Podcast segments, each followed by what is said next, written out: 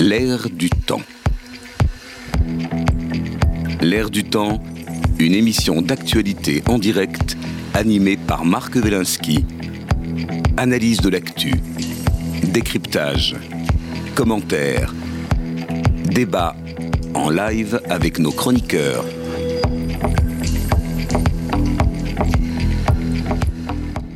L'air du temps, bonjour. Euh, vendredi 15 décembre 2023, nous sommes en direct. Notre sujet du jour, haine, antisémitisme, comment vivre dans un monde hostile. Nous réfléchirons à cette question avec euh, Catherine Ben Saïd. Bonjour Catherine. Bonjour. Psychiatre, psychothérapeute, auteur de plusieurs ouvrages à succès. J'en citerai deux euh, parmi, euh, parmi tous. Aime-toi, la vie t'aimera et de l'amour, l'amour plus fort que ta peur. Tous deux parus, je crois, en poche aussi. Hein. Oui, enfin l'amour plus fort que ta peur, non. Non. Les autres avant, oui. Les autres avant, oui. Bientôt alors. Et Nicole Lacnin, psychologue clinicienne, directrice générale de la Sigmund Freud University. Euh, fondatrice et directrice de l'EPA, École des philosophies et psychothérapie appliquées, autrice, entre autres, avec Jacques Checroun, du livre Et si la vie voulait le meilleur pour nous? Oui, merci. Bonjour. Bonjour Nicole. Et Yann Boissière, rabbin, cofondateur de Judaïsme en mouvement, président de l'association Les Voix de la Paix, auteur aussi d'ouvrages comme Heureux comme un juif, en, France 2021 et Courage croyons pour en finir avec les clichés antireligieux en 2022. Bonjour Yann. Bonjour.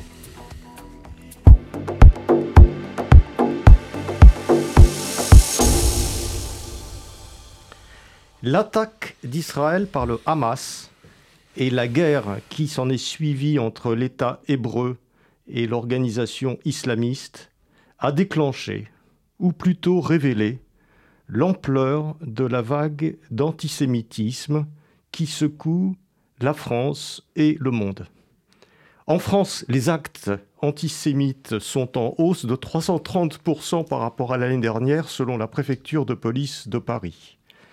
Depuis le début des hostilités au Proche-Orient, des manifestations à caractère antisémite ont eu lieu dans le monde entier dans les pays musulmans, ce qui était attendu, même si elles ne se sont pas, elles n'ont pas conduit à, un embrasement de la rue comme certains dirigeants l'espéraient, mais celles-ci ont également eu lieu en Afrique, dans plusieurs pays d'Asie centrale, et aussi, ce qui est plus inquiétant encore, au Royaume-Uni et aux États-Unis, où l'on a pu mesurer à cette occasion la virulence de l'antisémitisme qui caractérise l'extrême gauche américaine.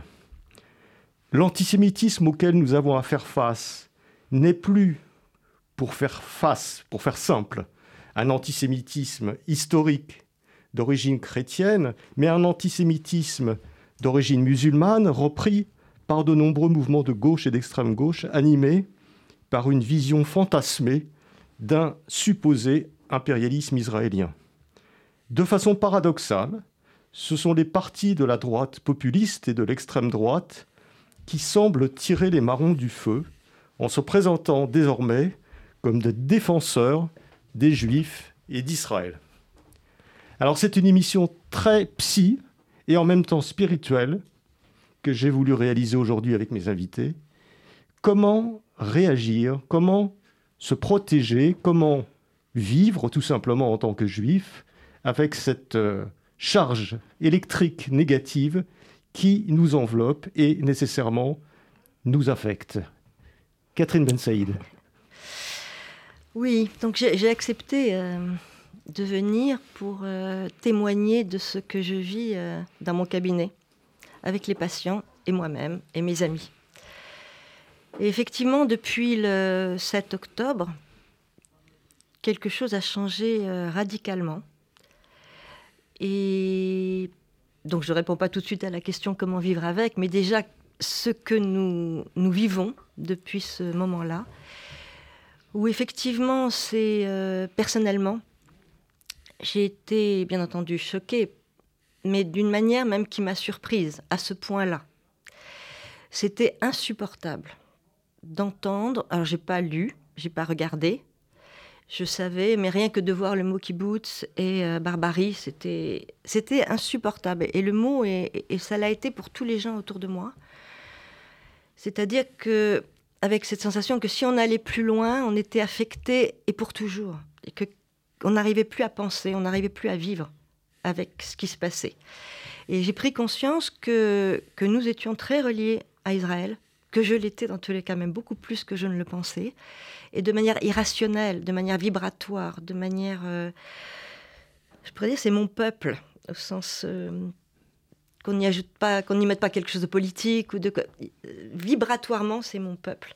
Et, euh, et, et, j'ai constaté aussi chez, chez, mes patients que tout d'un coup, étant en état de danger euh, pour notre survie et pour euh, oui, le droit d'exister, et tout d'un coup, on est, on est devenu plus juif qu'avant.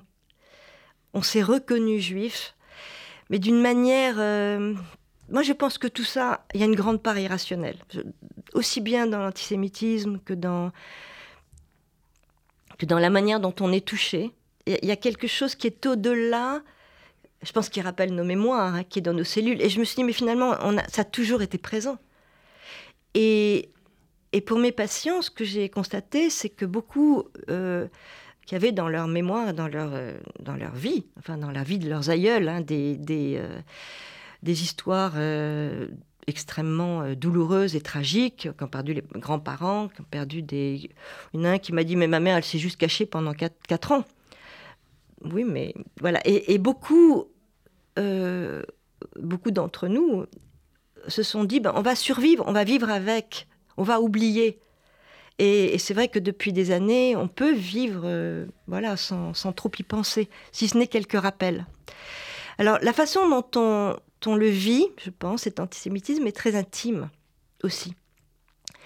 Et déjà, une manière de le vivre, euh, c'est la différence. On, nous pose comme des gens différents. C'est-à-dire que moi, même quand je reçois un SMS, ah ben, je pense bien à toi en ce moment, tu dois souffrir avec tous ces actes ignobles, j'ai envie de dire oui, mais toi aussi. Je veux dire, pourquoi moi? Euh, effectivement, je suis née juive, mais euh, je, vis la même vie que toi et j'ai la même sensibilité, le même corps et le même cœur. Donc voilà, on devrait euh, souffrir de la même façon. Et je me souviens en 82, j'étais psychiatre à l'Hôtel Dieu. Il y avait les attentats de la rue des Rosiers et la secrétaire me dit bah, il faut que tu y ailles, surtout toi tu dois être particulièrement touché. Euh, et, c'était un homme qui avait perdu sa femme à côté de lui. Et je lui dis, mais toi, ça te fait rien? Et je me souviens, mais une colère, mais euh, immense. C'était de, de, poser cette différence. Parce que cette différence, elle, elle autorise l'indifférence. Moi, ça ne me concerne pas. Il y a aussi la différence que l'on peut poser en quand on dit, euh, pour ce qui s'est passé dans les universités américaines, euh, en disant, euh, finalement, tout ce qui est, tout ce qui n'est pas adhésion totale, inconditionnelle, ferme, absolue à cette barbarie et à l'horreur qui a été vécue, est déjà quelque chose que nous, on peut vivre comme une forme d'antisémitisme. C'est et c'est voilà, quelque chose qui nous, qui nous touche, et, c'est ce qui s'est passé effectivement dans les universités. On peut dire, oui, mais dans ce contexte, on pourrait penser autrement. Donc là, je parle plutôt de l'antisémitisme que des réponses. Je suis, voilà. Mais c'était important pour moi de dire aussi comment je. On va revenir sur les, sur les réponses et réactions, on va en reparler. Et, et, comment, je, comment je le vivais. Et j'avais aussi envie, et c'est là dans les réponses, de rendre hommage à Magda Hollander-Lafont, que j'ai eu la chance de rencontrer, qui était une amie, et qui est décédé là, il y a, à 95 ans, il y a peu, qui a écrit un livre magnifique qui est Quatre petits bouts de pain, et, euh, et un autre livre après, Demain, au creux de Sur son expérience, dans la Shoah. Donc voilà, donc elle a vécu la Shoah, elle, y a été quand elle avait 16 ans, et elle a menti, disant qu'elle avait 18 ans, donc elle a pu être euh, rescapée, bon, après beaucoup, beaucoup de d'aventure et de force morale. Et, ces quatre petits bouts de pain, c'est une femme qui les lui avait donnés en lui disant Tu survivras et tu transmettras. Elle s'est tue pendant 30 ans et puis pendant 40 ans, elle a été dans toutes les écoles euh, transmettre euh, la joie de vivre, je dirais. Transmettre l'amour, transmettre la confiance, transmettre l'espoir pour que plus jamais ça ne recommence. Et je crois qu'à la fin de sa vie, elle, euh, elle, euh, elle ne s'est peut-être pas rendue compte exactement de, ce qui se passait là. Et l'idée, effectivement, je me disais, moi, la plupart du temps, mes livres parlent d'amour, je ne viens pas parler de haine, mais je vais parler d'amour, parce qu'au fond, à travers elle, à travers Etil Soum aussi, et à travers euh, une autre femme qui s'appelle Alice Sommer-Hertz, qui a aussi été dans les camps, le message qui est transmis, c'est un message d'amour. Et ce que dit Magda, on y reviendra, c'est ne pas se laisser envahir, ne pas se laisser. Euh, les nazis n'auront pas pris toute sa joie de vivre, euh, ses sentiments, ses émotions, euh, sa joie, et que face à ce que dit Alice Sommerherz, c'est que, face à la que le mal existera toujours, mais qu'on a notre responsabilité, c'est pour nous d'être dans le bien. Et le bien, c'est, je crois, très simplement, enfin, il y a deux. C'est l'amour des autres. Vraiment, l'amour des autres. On va revenir sur cette question, effectivement, centrale. Ne pas se laisser envahir, c'est ce, qu'on a tous. C'est ce qu'on a tous ressenti, en fait. Exactement. Ne pas se laisser envahir. Oui. Yann Boissière, en tant que rabbin, qu'est-ce que, comment vous vivez cette période? Bah, euh, très mal, je pense, comme euh, tout le monde, hein, la fameuse blague, en un mot, euh, comment ça va Pas mal. enfin, en deux mots, pas mal, et en un seul mot, mal. Donc, c'est. je pense qu'effectivement, il y a quelque chose d'absolument désespérant dans la situation actuelle. C'est que, je ne dirais pas qu'on pense avoir fait le tour de l'antisémitisme, mais on pensait connaître, on pense que parfois ça s'améliore, et il y a un côté un peu rocher de Sisyphe. C'est-à-dire que là, depuis le 7 octobre, ça retombe brusquement à un niveau, je ne veux pas dire jamais connu, parce que évidemment, on peut toujours trouver des périodes plus, plus noires encore. Mais d'abord, bon, c'est quantitativement 1500 actes antisémites en moins de trois semaines euh, sur, sur des statistiques de plus en plus documentées, sur 400, euh, 500, enfin, même si tout n'est pas déposé. C'est enfin, comme si le lit de l'antisémitisme avait euh, explosé. Enfin, c'est une, une donnée quand même extrêmement perturbante. Une donnée encore plus perturbante, c'est la qualité et la manière dont ça s'exprime, c'est-à-dire avec un niveau de violence quand même inouï. Enfin, je veux dire, c'est dans la communauté, des centaines de témoignages de personnes qui gomment leur nom quand ils commandent un taxi Uber, qui gomment leur nom quand ils commandent de la nourriture par Internet. Mhm.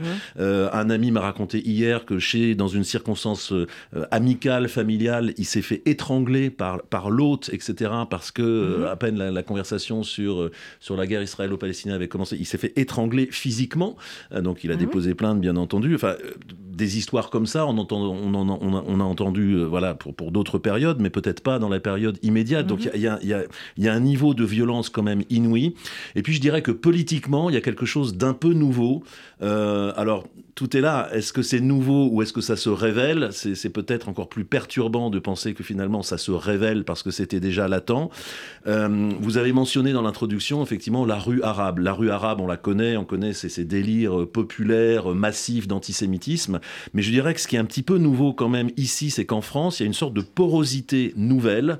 Euh, avec politique, enfin une sorte d'équation de d'osmose avec ce qui se passe dans le monde. Enfin, on a vu ces scènes complètement hallucinantes, quasiment médiévales. Euh, l'attentat, enfin, à l'aéroport au Daghestan, où des gens essayé de, prendre un avion. Enfin, là, on est, on a des images modernes mhm. sur des phénomènes euh, antiques et médiévaux avec un degré de haine de, de primaire complètement incroyable.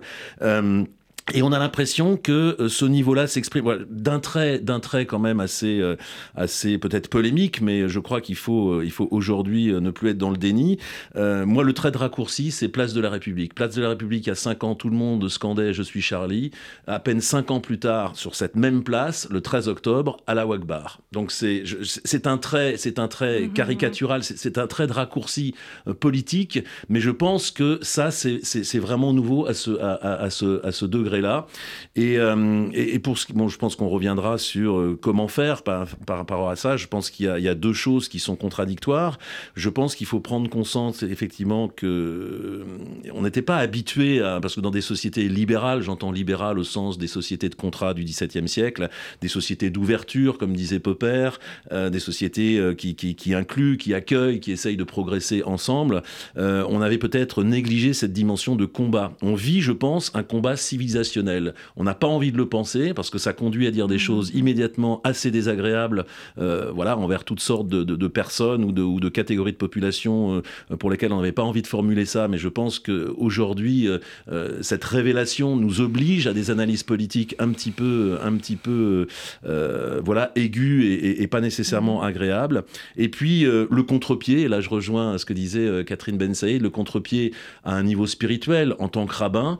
ça rappelle d'ailleurs un petit peu la phrase de Ben Gourion qui à des époques aussi dramatiques disait il faut lutter contre le livre blanc, cette politique anti-migratoire faite par les Britanniques. Il faut lutter contre le livre blanc comme s'il n'y avait pas le nazisme et il faut lutter contre le nazisme comme s'il n'y avait pas le, livre blanc. Donc il faut avoir peut-être cette schizophrénie salvatrice, être dans cette dimension de combat que je mentionnais et en même temps continuer plus que jamais d'avoir un dialogue de paix. Euh, c'est ce que on, j'essaye de faire, mais comme bien d'autres avec l'association Les Voix de la Paix, continuer le dialogue, maintenir la perspective de l'autre, être capable d'entendre que les sensibilités ne sont pas les mêmes. Euh, voilà, un travail un petit peu schizophrénique, contradictoire, mais qui est peut-être la meilleure, euh, la meilleure réponse face à cette situation. Encore une fois, nouvelle, ou en tout cas qui s'est révélée, mais enfin qui s'est révélée quand même à un degré euh, nouveau, inconnu et, très perturbant. Mais une question, Yann Boissier, avant de, donner la parole à, Nicole, Nicolas Knin. Vous avez dit c'est un combat civilisationnel, mais là on a l'impression que c'est un combat qui dépasse beaucoup le combat des juifs ou le combat de l'antisémitisme. Parce que quand on crie à la Akbar, c'est contre toute la civilisation. Ah, tout à fait. Pour moi, là, je me situe au niveau de, la, société, la société entière. Et, je reprends effectivement euh, ces phrases qui nous ont à la fois touchés, parce que c'est touchant, mais qui nous font mal, enfin, qui révèlent aussi justement un degré d'immaturité politique.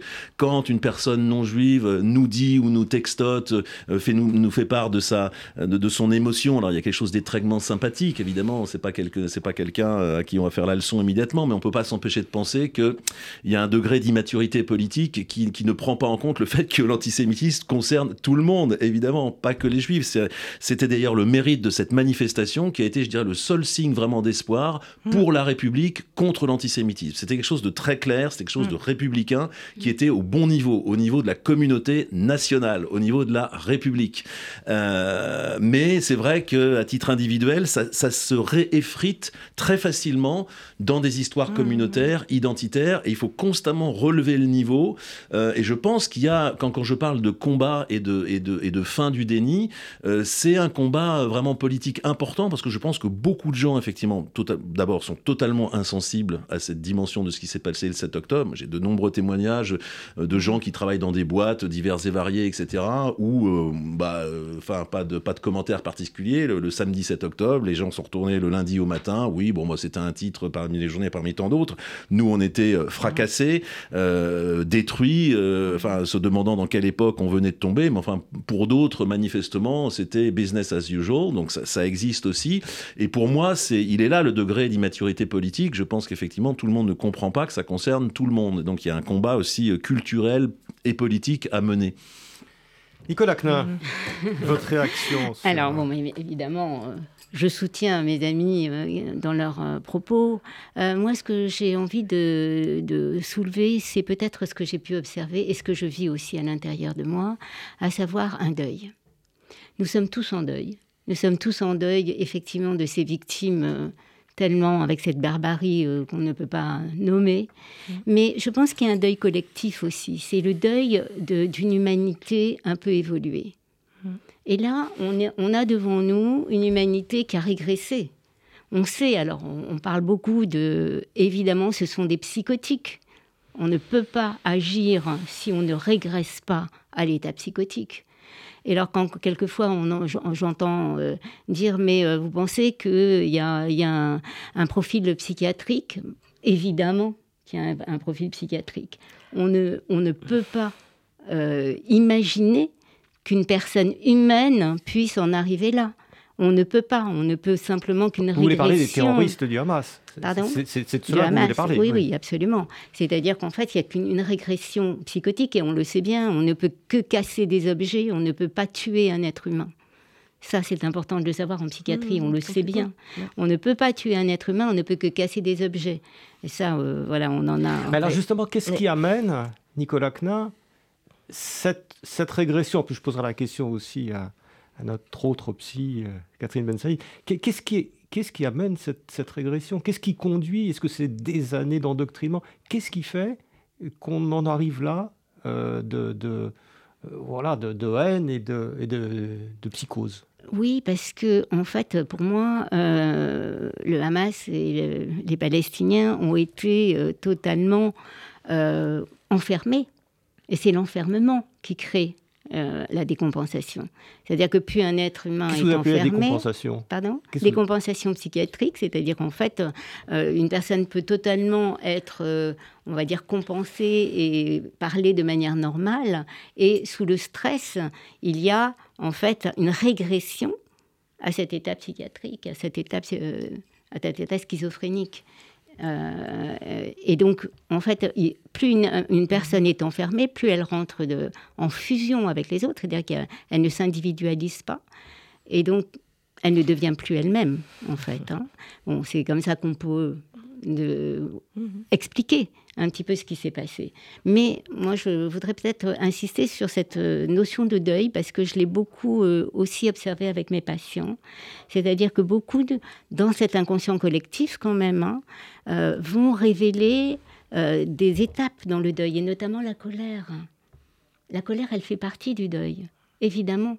Nous, tout ce qui nous touche, vraiment là, c'est ce désespoir. C'est d'abord le déni, ensuite la colère, ensuite la négociation. Mhm. Voilà. Et on, avance comme ça dans les étapes du deuil, petit à petit.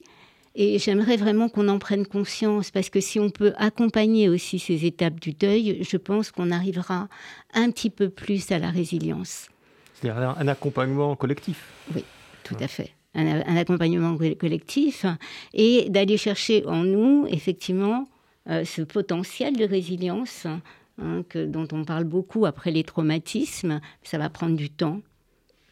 Et en même temps, euh, ce qui me semble important, c'est d'appeler notre conscience justement pour accompagner ce temps et y arriver, développer. Catherine Ben Saïd. Oui, dans l'Ecclésiaste, il, y a un, il y a un temps pour tout. Mm. et, euh, et, je crois que ce qui a été très douloureux euh, c'est euh, que ce qui était une émotion, une émotion pure, parce qu'au fond, le, premier temps, c'est juste le temps des larmes, le temps de pleurer, ou le temps d'être silencieux, comme face à Job et ses, et ses malheurs, c'est une semaine de silence, on se tait. Et, et, on laisse, on pleure avec l'autre silencieusement. Et là, deux jours après, ou même immédiatement, c'était un discours mental. Oui, mais c'est de la faute d'eux, euh, c'est normal, vu compte tenu des circonstances, euh, on peut comprendre. Et moi, c'est ça qui m'a qui m'a beaucoup choqué. En plus, c'est-à-dire que non seulement le deuil n'était pas entendu, mais il y avait un raisonnement intellectuel. L'intellect n'a rien à faire là-dedans au départ. Après, heureusement qu'il y a des gens qui réfléchissent, oui, et qui peuvent accompagner. Il y a la notion d'objet. Euh, traiter l'autre comme un objet, c'est le système pervers aussi. Voilà. Hmm. Et euh, c'est-à-dire ne pas euh, ne pas considérer l'autre comme un être humain. Et euh, dans et quand on traite pas quand on traite l'autre comme un objet, effectivement, on, on lui donne pas la, possibilité de répondre. Et c'est il y a un autre système pervers, c'est de considérer que celui qui est victime devient coupable. Et ça aussi, ça a été je veux dire, immédiat presque. Hein. C'est-à-dire, vous n'êtes pas victime et vous êtes coupable. Bien sûr, c'est normal, puisque. Et, ça, c'est un vrai, des vrais fonctionnements pervers ou, paranoïaques, hein, parce que c'est, parce que le discours paranoïaque, c'est, ça peut être juste, hein, tout, tout, le discours peut être juste, mais le point de départ est faux. Mm. Et quand on arrive à penser, moi j'ai regardé aussi les Tutsis et, les Hutus, parce que quand même, je Rwanda. Au Rwanda, c'était quand même des cafards à éliminer. Et, là, il y a une notion. on retrouve ça dans toute. Euh, dans tous les paroxysmes euh, génocidaires. oui, mais ce, que ce qui est incroyable, c'est que c'était des frères. Ils avaient été élevés ensemble. Hmm. Et... Bon, là, c'est pas le cas. Hein. encore En que les sémites, moi je trouve que Bah, si, dans les terres, si moi je me sens Mhm. très très. bah, on a été Ah, beaucoup euh, ensemble. Moi, j'ai une petite question à, à- à vous, à vous poser, Catherine, là-dessus. Et puis après, je, je- je poserai la même question à Yann. Je la posais qu'une seule fois, comme ça, ça fera des économies de temps. Mais là, en facteur. Et il y a, euh, vous, avez, vous dites, il y a un temps pour tout. Euh, dans la Bible, il y a un temps pour tout, un temps pour vivre, un temps pour mourir. Mais il y a une difficulté supplémentaire dans ce qu'on vit. C'est qu'il faut tout faire en même temps. Parce que la guerre n'est pas finie, elle est loin d'être finie. euh, avec le cortège de malheurs euh, sur les civils, etc., qui, qui, qui, qui, sont au milieu des bombes. Donc, il faut à la fois faire son deuil, avancer, vivre, alors que, d'une certaine façon, le- le- la guerre continue, la haine continue. d'une cer- de- de- co- comment comment on, on- on gère ça, finalement? Parce qu'un temps pour tout, ça veut dire qu'il y a quelqu'un qui est mort, et puis après, on se fait à l'idée qu'il est mort. Donc, c'est du passé. Là, c'est pas du passé, et ça risque de rester du présent pendant un bon bout de temps. Mais je pense que c'est c'est vrai. C'est vrai. Comment euh, tenir le fil de l'actualité quand même? C'est qu'on regarde. De temps en temps, on peut se dire bon, je, je- je vais arrêter. euh, mais on, y est dans cette actualité, on la vit et puis on, entend. Et puis on a besoin, moi j'ai besoin, mais je suis pas seule, de- de- d'entendre des commentaires intelligents. On a besoin entre nous. On est réduit d'ailleurs. hein. C'est ça aussi qui est impressionnant, c'est qu'on peut dialoguer entre quelques personnes, comme si je dirais pas, il n'y a pas que les juifs qui sont concernés, mais dans, ce dialogue, vraiment, c'est vrai, hein, il y a quelques personnes. Euh, et en même temps, vivre. Et continuer à vivre et ne pas se laisser entamer. Alice Sommer-Hertz, c'est quelque chose qui m'avait impressionné. Euh, elle, est, elle est morte très tard aussi, elle est morte à 108 ans, 109 ans. Et euh, au moment de, de- des tours du 11 septembre, euh, il y a euh, une amie qui est venue faire du piano avec elle. Elle faisait de la musique tout le temps.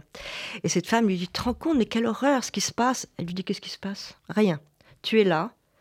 Nous sommes très heureuses d'être ensemble toutes les deux. Nous avons la musique. Nous sommes vivantes. Allez, jouons.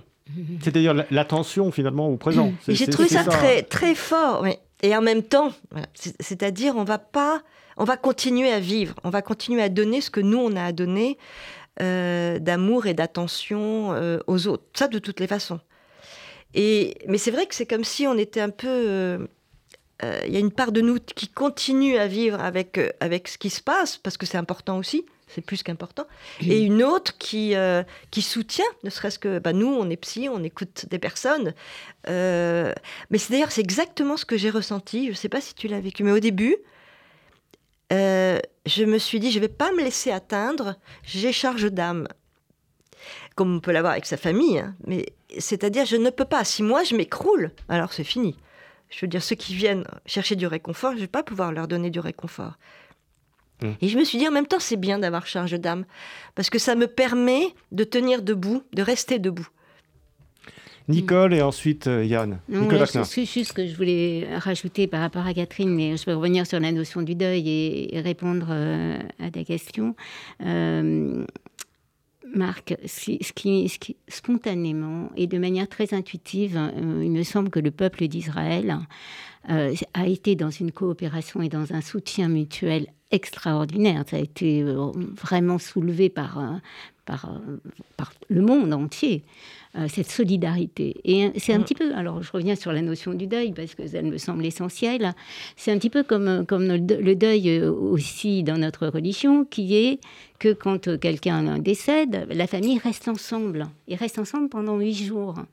En fait, on se soutient mutuellement pendant huit jours pour parler, pour être ensemble, pour se soutenir. Et très spontanément, ça a été fait. Et je trouve que là, euh, il y a, y a, y un espoir aussi qui est que ben, dans des moments difficiles, hein, cette coopération, ce soutien mutuel existe. Donc euh, c'est pour répondre un peu à, à la question euh, que tu posais, Marc. Euh, ensuite, je reviendrai sur euh, peut-être d'autres d'autres idées que j'ai pu avoir pendant tout ce temps.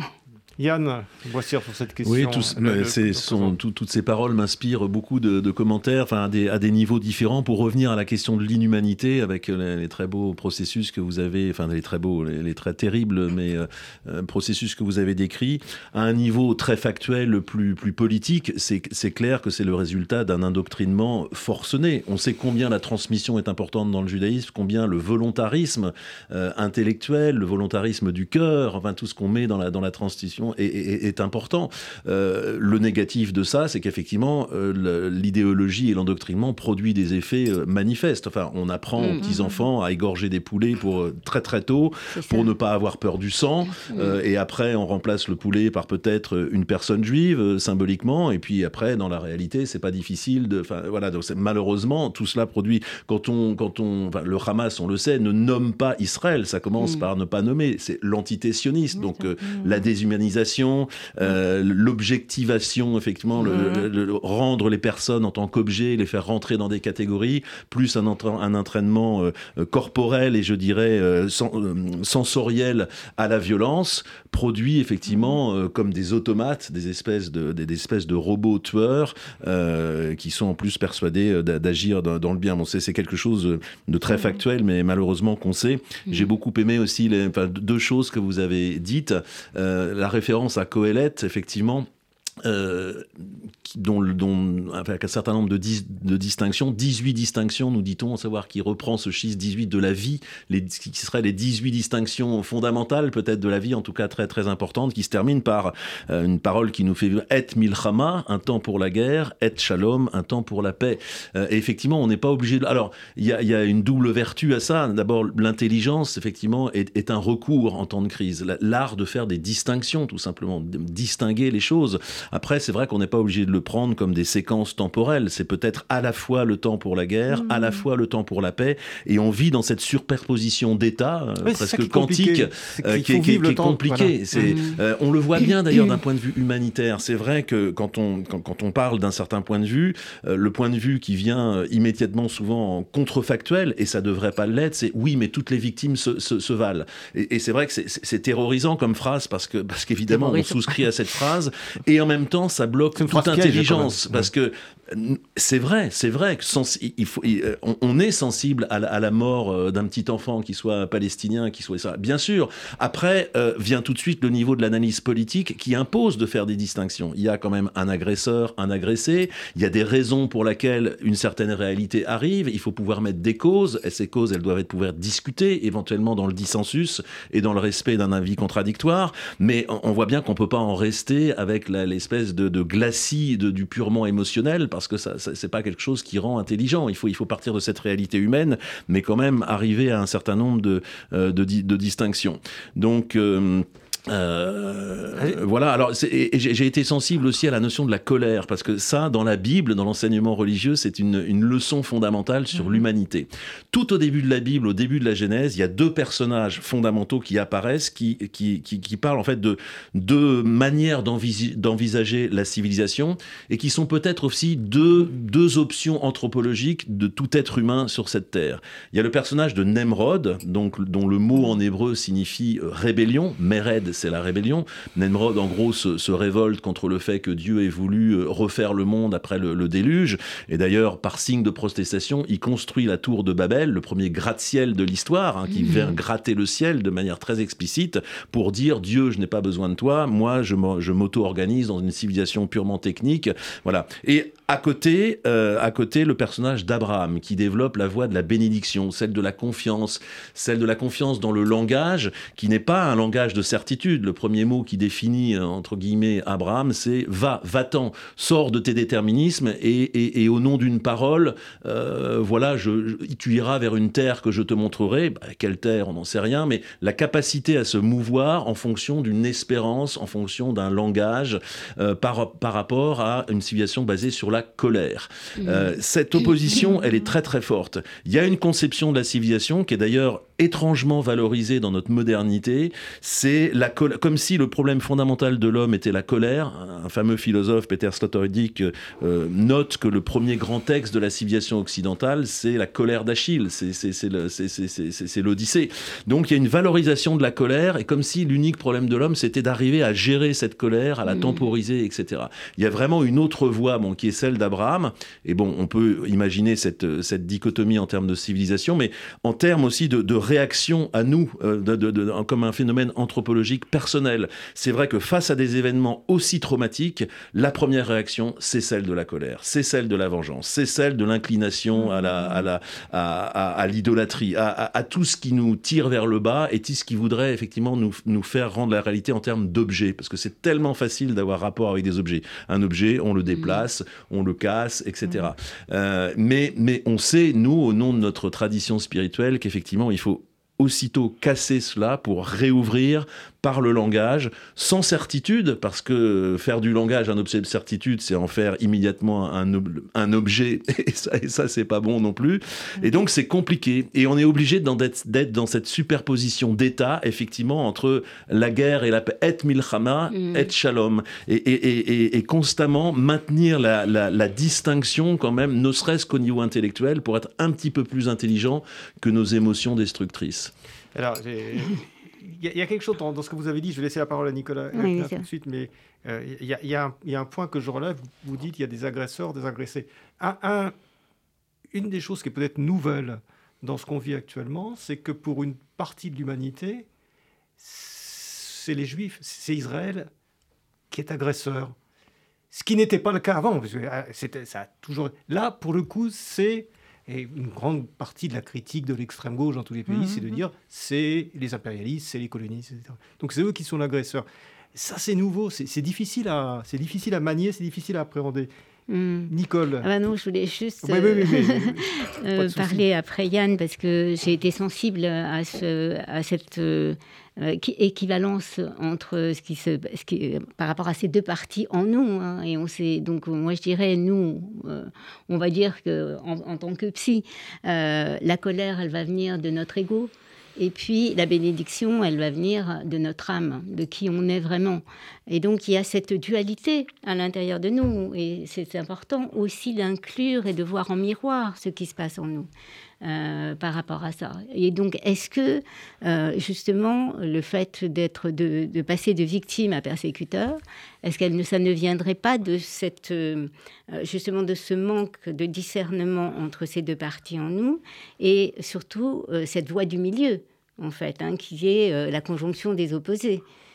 Est-ce que, euh, voilà, euh, c'est vraiment une question que je me pose, parce que la conjonction des opposés va faire que, évidemment, cette colère, elle va se transformer petit à petit par la bénédiction. Et donc j'aime beaucoup euh, mhm. ce qui se passe. Est-ce que ça n'est pas notre responsabilité aussi de transformer déjà en nous mhm. Mhm. cette colère en bénédiction C'est pas, simple. C'est pas simple. C'est pas simple. Non, c'est pas, simple. C'est pas simple, mais la, la, voie existe. Enfin, la voie, je vais pas dire qu'elle est tracée parce que c'est à chacun de l'inventer, mais, mais c'est vrai que de connaître cette, cet univers des possibles, ça, ça, permet de s'orienter et, et, au moins de se dire ah oui, mais euh, il n'y a pas que il a pas que mes émotions et d'essayer de, les orienter pour le pour le bien ou pour. C'est ça. Bah, en fait, c'est un petit peu de lumière euh, au bout du tunnel. Hein. donc, euh, c'est. Dans, le judaïsme, la parole est très importante. Et, je reviens sur la notion de, des frères, pour moi, parce que c'est vrai que. Enfin, Abel et, et, et, on dit, euh, puisque, il, a, il, a, dit, et puis plus rien n'est. Enfin, le, le la phrase s'arrête. La phrase s'arrête. même de manière agrammaticale. voilà, et le fait qu'il n'y ait pas de parole aboutit à un acte. Et c'est vrai que euh, dans le judaïsme, c'est quand même le peuple du livre, et de la parole, et de la... Et c'est une élaboration. Et, et à l'heure actuelle, il faut métaboliser ce qui se passe. Et, c'est vrai que la, les paroles des sages... métaboliser, il faut que vous nous disiez concrètement ce que ça veut dire. métaboliser, il faut euh, en faire quelque chose de vivable, en faire quelque chose comme un deuil ou comme une nouvelle, on en fait quelque chose qui puisse être supportable. On le transforme. Alors comment Transformation. On le transforme par des paroles, par le partage, par c'est une grande question, mais par le, la chaleur C'est une humaine. question difficile, ça, c'est sûr. Par le Par et l'écoute, l'écoute, l'écoute, l'écoute. Il y a rien bon.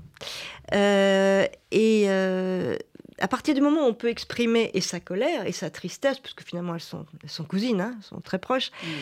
À partir du moment où on peut l'exprimer et on a d'autres personnes qui peuvent l'entendre, c'est déjà énorme. Hmm. Quand c'est le contraire, c'est-à-dire que non seulement on est en colère et encore plus en colère, mais c'est, moi je me suis retrouvée effectivement en colère avec des amis qui sortaient des, des amis très proches. Euh, et, et justement, c'est pas, c'est un antisémitisme larvé. C'est, euh, c'est justement cette rationalisation immédiate. de, bah, c'est normal. Il n'y a pas de compassion, mais il y a une explication. Et, euh, et immédiatement, la condamnation d'Israël. Donc, ça aussi, c'est quelque chose qui n'est est pas évident à vivre. C'est euh, Israël, donc moi je suis juive, donc moi. Et on me parle parfois avec une haine qui est. Mais enfin, tu vas pas me dire que ces gens-là sont des, sont des animaux tout de même, pour toi. C'est complètement déplacé. C'est c'est euh, une une assimilation qu'on vit tous. Euh, on, on est très touché par Isabelle, mais, par Israël, mais c'est un certain. je- Isabelle, Isabelle va venir, je Isabelle. ne sais pas qui c'est, mais si, si Isabelle nous si écoute, Isabelle nous écoute, qu'elle vienne et qu'elle... Pas, la, pas la catholique Ah, dans tous les cas. Oui, moi je, moi, je suis très voilà. sensible à ce que dit euh, euh, Catherine Ben Saïd sur le, sur le fait, quand on pose la question, mais, mais alors comment s'en sortir C'est vrai que instinctivement, on, attend, on, on veut trouver une idée, et on, parce qu'on parce qu'on on a un cerveau fait pour réfléchir et trouver des idées. Mais c'est justement pas au niveau des idées que ça se passe, mais vraiment au niveau de l'humain. C'est vrai que les religions, d'ailleurs, ont beaucoup, enfin, cette sagesse des religions, c'est de dissoudre les idées, la dimension purement intellectuelle, dans des groupes humains qui s'appellent la famille, qui s'appellent la communauté, qui s'appellent le peuple, qui s'appellent enfin, diverses entités humaines, parce que ça désidéologise, ça permet de pas partir en vrille immédiatement sur des discussions. Donc une idée bah, euh, s'oppose à une autre idée, parce que le propre de la dimension intellectuelle, En fait, c'est de fonctionner de sur des binarités. Ce Voilà, ce et, disait, et- et c'est vrai hein. que ne pas avoir spécialement d'idées, mais être capable de parler avec quelqu'un en face de vous qui vous écoute, euh, dont on pense qu'il est dans une certaine compassion, et nous aussi, et, et- et ça n'aboutit pas forcément à une idée précise, en fait, ça transforme fondamentalement qui on est et ça transforme les, les situations. Euh, Il n'y a pas besoin d'avoir un, un tropisme intellectuel précis ou une idée précise. Ça, c'est la vision euh, de du tableau Excel sur le monde. Le monde changerait parce qu'on on y projetterait nos, nos catégories. Justement, ça marche pas comme ça, mais être capable d'humanité, euh, d'écouter simplement, effectivement, euh, sans savoir trop comment ça fonctionne, etc. Mais, mais, mais ressentir, être ensemble, parler à l'autre, accepter le dissensus, quand bien, quand bien même on comprend pas exactement euh, pourquoi ou, ou- ou quelle est la ligne de fracture. Tout ça, tous ces phénomènes humains qui sont pas forcément théorisables, qui sont pas forcément de nature intellectuelle, sont transformateurs et, et- et au centre de ce en quoi doit, on doit tendre, je pense, dans des situations euh, comme celle-là. Parce qu'on a tendance immédiatement à partir en vrille, à, à vouloir trouver des, des explications en surplomb.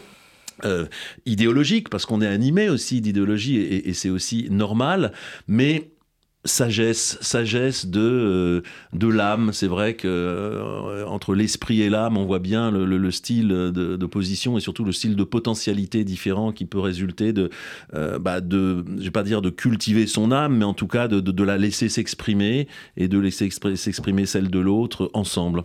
Alors c'est intéressant ce que vous dites Yann, parce que c'est une impression qu'on a souvent, c'est des discours idéologiques, donc des constructions abstraites, qui dit par exemple, bah, les juifs c'est Israël, et Israël c'est l'impérialisme, l'impérialisme c'est le colonialisme, enfin tous les trucs. des La facilité avec laquelle on Voilà, peut enquiller des- trois des- phrases. Des espèces, euh, ouais. de, des espèces de lignes causales comme ça, Bien euh, complètement. et, et, et- et ça, on a l'impression quand même que si on attaque de front d'un point de vue intellectuel, on s'en sort pas. Parce que en face, Parce qu'en face, il y a un autre cerveau qui a les mêmes, qui a d'autres lignes causales, et très rapidement, bah, elles sont confrontées. Alors, c'est pas inintéressant, hein, parce que le débat des idées, c'est aussi une dimension humaine, mais, mais, mais souvent, c'est très contre-productif et c'est très stérile, en fait. Et surtout, euh, ça nous fait pas évoluer. euh, parce que. Parce que vous qui êtes habitué au dialogue, oui, oui, et, on aime ça, et on aime ça, et on aime. Mais c'est c'est comme au tennis, plus le coup droit est fort, plus le revers est fort aussi. Donc c'est vrai que euh, le dialogue purement intellectuel tend à durcir en fait les positions plutôt que de les amollir et plutôt que d'être dans une écoute qui elle est transformatrice. Bah, la grande question aussi, c'est d'où vient l'antisémitisme? C'est-à-dire que il est archaïque. Moi, quand je, je, je sens effectivement en face de moi une haine même chez des amis. Euh, d'où vient-elle? C'est bien au-delà de moi qui suis juive maintenant et qui suis associée à Israël. Voilà, il y a quelque chose qui vient de loin et c'est pourquoi à l'heure actuelle les, familles peuvent se fâcher, les amis, c'est impressionnant. Le nombre de mes patients qui me disent il y a plein de gens à qui je ne parle plus. Je ne parle plus parce que je n'ai pas envie de parler, mais aussi les personnes ne m'appellent plus. C'est très étrange comme ces zones de fracture tellement profondes. Mais je crois que c'est profond en relation avec un, archaïsme euh, de l'antisémitisme. Euh, je, retrouvais la phrase de Yankelevitch qui dit euh, L'antisionisme était une aubaine pour les, gens de gauche et l'anti... je sais plus, je l'ai noté, mais je sais pas bon. la trouvaille miraculeuse, l'aubaine providentielle pour la gauche anti-impérialiste et la droite antisémite, l'antisionisme donne la permission d'être démocratiquement antisémite. Même Charles Maurras le disait. 1978, donc euh, il y a longtemps. Et donc c'est une vieille histoire. Et, et ça, c'est aussi une... Euh, qu'est-ce qu'on peut faire par rapport à ça? Mais je pense qu'effectivement, il n'y a pas de dialogue. Moi, je crois que dans ces cas-là, c'est très difficile de dialoguer. Euh, il y a des personnes. Ah, moi, je, connais plein de couples hein, parmi mes, mes, patients. Qui ne se parlent plus Si, non, au contraire. Parce que quand c'est les enfants et, les couples, ils essayent quand même. Là, il y a une. C'est pas possible. Je ne vais pas vivre avec quelqu'un. Euh, mais les couples se disputent, beaucoup, aussi. Nicolas Knin. bon, alors, euh, je, évidemment, je cautionne euh, tout ce que mes amis disent. En même temps, euh, je sais pas, je me demandais, parce que quand on connaît aussi la thérapie familiale, on sait qu'il y a un, enfant symptôme. Et je me demandais, pour répondre à ta question, est-ce que le peuple juif ne serait pas cet enfant symptôme par rapport à l'humanité, c'est-à-dire qu'elle a hmm. cette grande famille humaine Alors expliquez ce que c'est que l'enfant symptôme. L'enfant symptôme, c'est celui qui va en fait cristalliser toutes les, tous les problèmes de l'humanité, quelque part. Donc, euh, il va révéler, c'est un révélateur, en fait. Et moi, je suis très sensible aussi à ce que euh, Ethel Zoom, que vous connaissez avec Une vie bouleversée, j'ai vraiment beaucoup, beaucoup aimé ce livre, tellement touchant, tellement élévateur, je trouve, hein, évolutif. C'est extraordinaire ce qu'elle a pu écrire, euh, cette, femme, et qui dit, mais avec beaucoup d'humilité, est-ce que euh, cette noirceur est aussi au fond de moi? Et c'est pour euh, vraiment revenir à la haine. Et si effectivement cette haine est au fond de nous, est-ce que notre responsabilité, ça n'est pas aussi d'aller la transformer pour pouvoir reprendre le dialogue? C'est-à-dire, au fond, vivre plutôt l'unité que la division. Et là, il me semble que nous sommes face à ce choix, parce que c'est un choix pour moi. Mmh. Euh, soit nous allons nourrir cette dualité et le conflit, soit effectivement nous allons, euh, comme euh, Yann le fait, être pour la paix, en tous les cas, mmh. ouvrir ce dialogue pour la paix, c'est-à-dire au fond s'unifier parce que pour moi, la paix ne peut exister que dans, que dans, dans une vision globale de qui nous sommes, c'est-à-dire dans cette unification de l'humanité. Parce que nous ne faisons qu'un, je crois. ben, shalom. Le shalom, oui, qui, qui veut dire aussi, c'est vrai, le, ce mot de, qui est la, complétude, le fait d'être entier, c'est-à-dire que, mhm. oui, de ne pas être divisé. C'est vrai que euh, c'est une question euh, presque désespérante, l'antisémitisme, parce que là aussi, il y a le piège de la pensée. Euh, le mot antisémitisme existe et donc la question c'est mais quelle est la cause de l'antisémitisme? Et, c'est vrai que c'est, c'est, c'est, ça, ça, nous excite presque comme question parce que c'est, pas pas supportable. Alors on est capable de dire plein de choses sur l'antisémitisme, que, mhm. qu'il mute, qu'il ne cesse de muter, on en analyse les sources, qu'il ne cesse de changer. De fait, c'est aussi une des leçons euh, euh, terribles d'aujourd'hui. On voit bien que là il y a une collusion. Enfin, on le savait depuis un bout de temps, mais là il y a politiquement il y a une expression tout à fait claire entre euh, l'extrême gauche et, et l'islam l'islamisme. Enfin, là, là c'est même Mmh, théorisé. mmh, Il y a même des mmh. forces politiques. On voit que ça a une influence d'ailleurs politique sur les décisions prises au niveau de la présidence de la République. Enfin, ça, ce sont des, ce sont des, des révélations politiques d'un ordre, d'un ordre nouveau.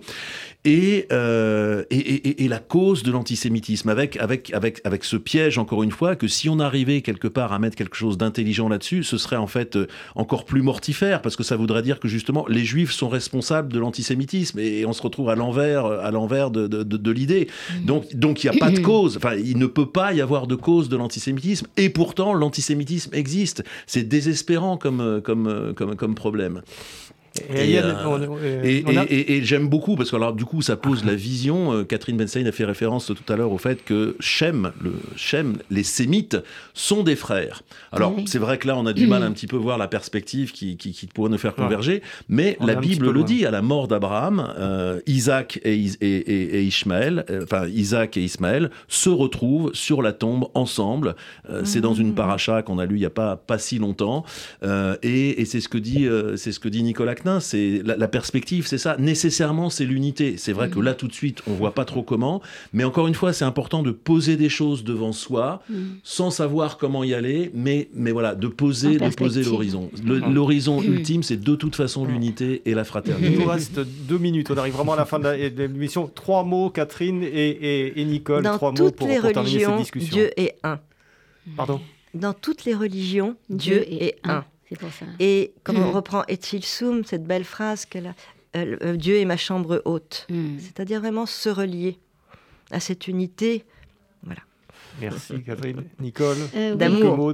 Oui, non, je, euh, je pense que de toute façon, euh, euh, quand on regarde l'histoire, on s'en est toujours sorti, quelque part, quand on regarde l'histoire. Donc euh, moi, j'ai beaucoup de confiance dans ce potentiel de résilience du peuple juif et de nous tous d'ailleurs. Merci oui. Nicolas Klein, merci Catherine Ben Saïd, merci Yann Boissière. Vous faites beaucoup de choses en ce moment d'ailleurs. Euh, un mot sur, euh, sur le dialogue entre les, les discussions peut-être si vous avez quelques, oui, quelques euh, secondes. Alors, quelques secondes il se trouve que dans le, dans, le, dans le, cadre des Voix de la Paix, on fait un séminaire numérique sur, un, sur une exposition qu'on a ramenée du voyage. J'avais organisé l'année dernière un voyage en Israël et territoire palestinien qui a donné lieu à une très belle exposition.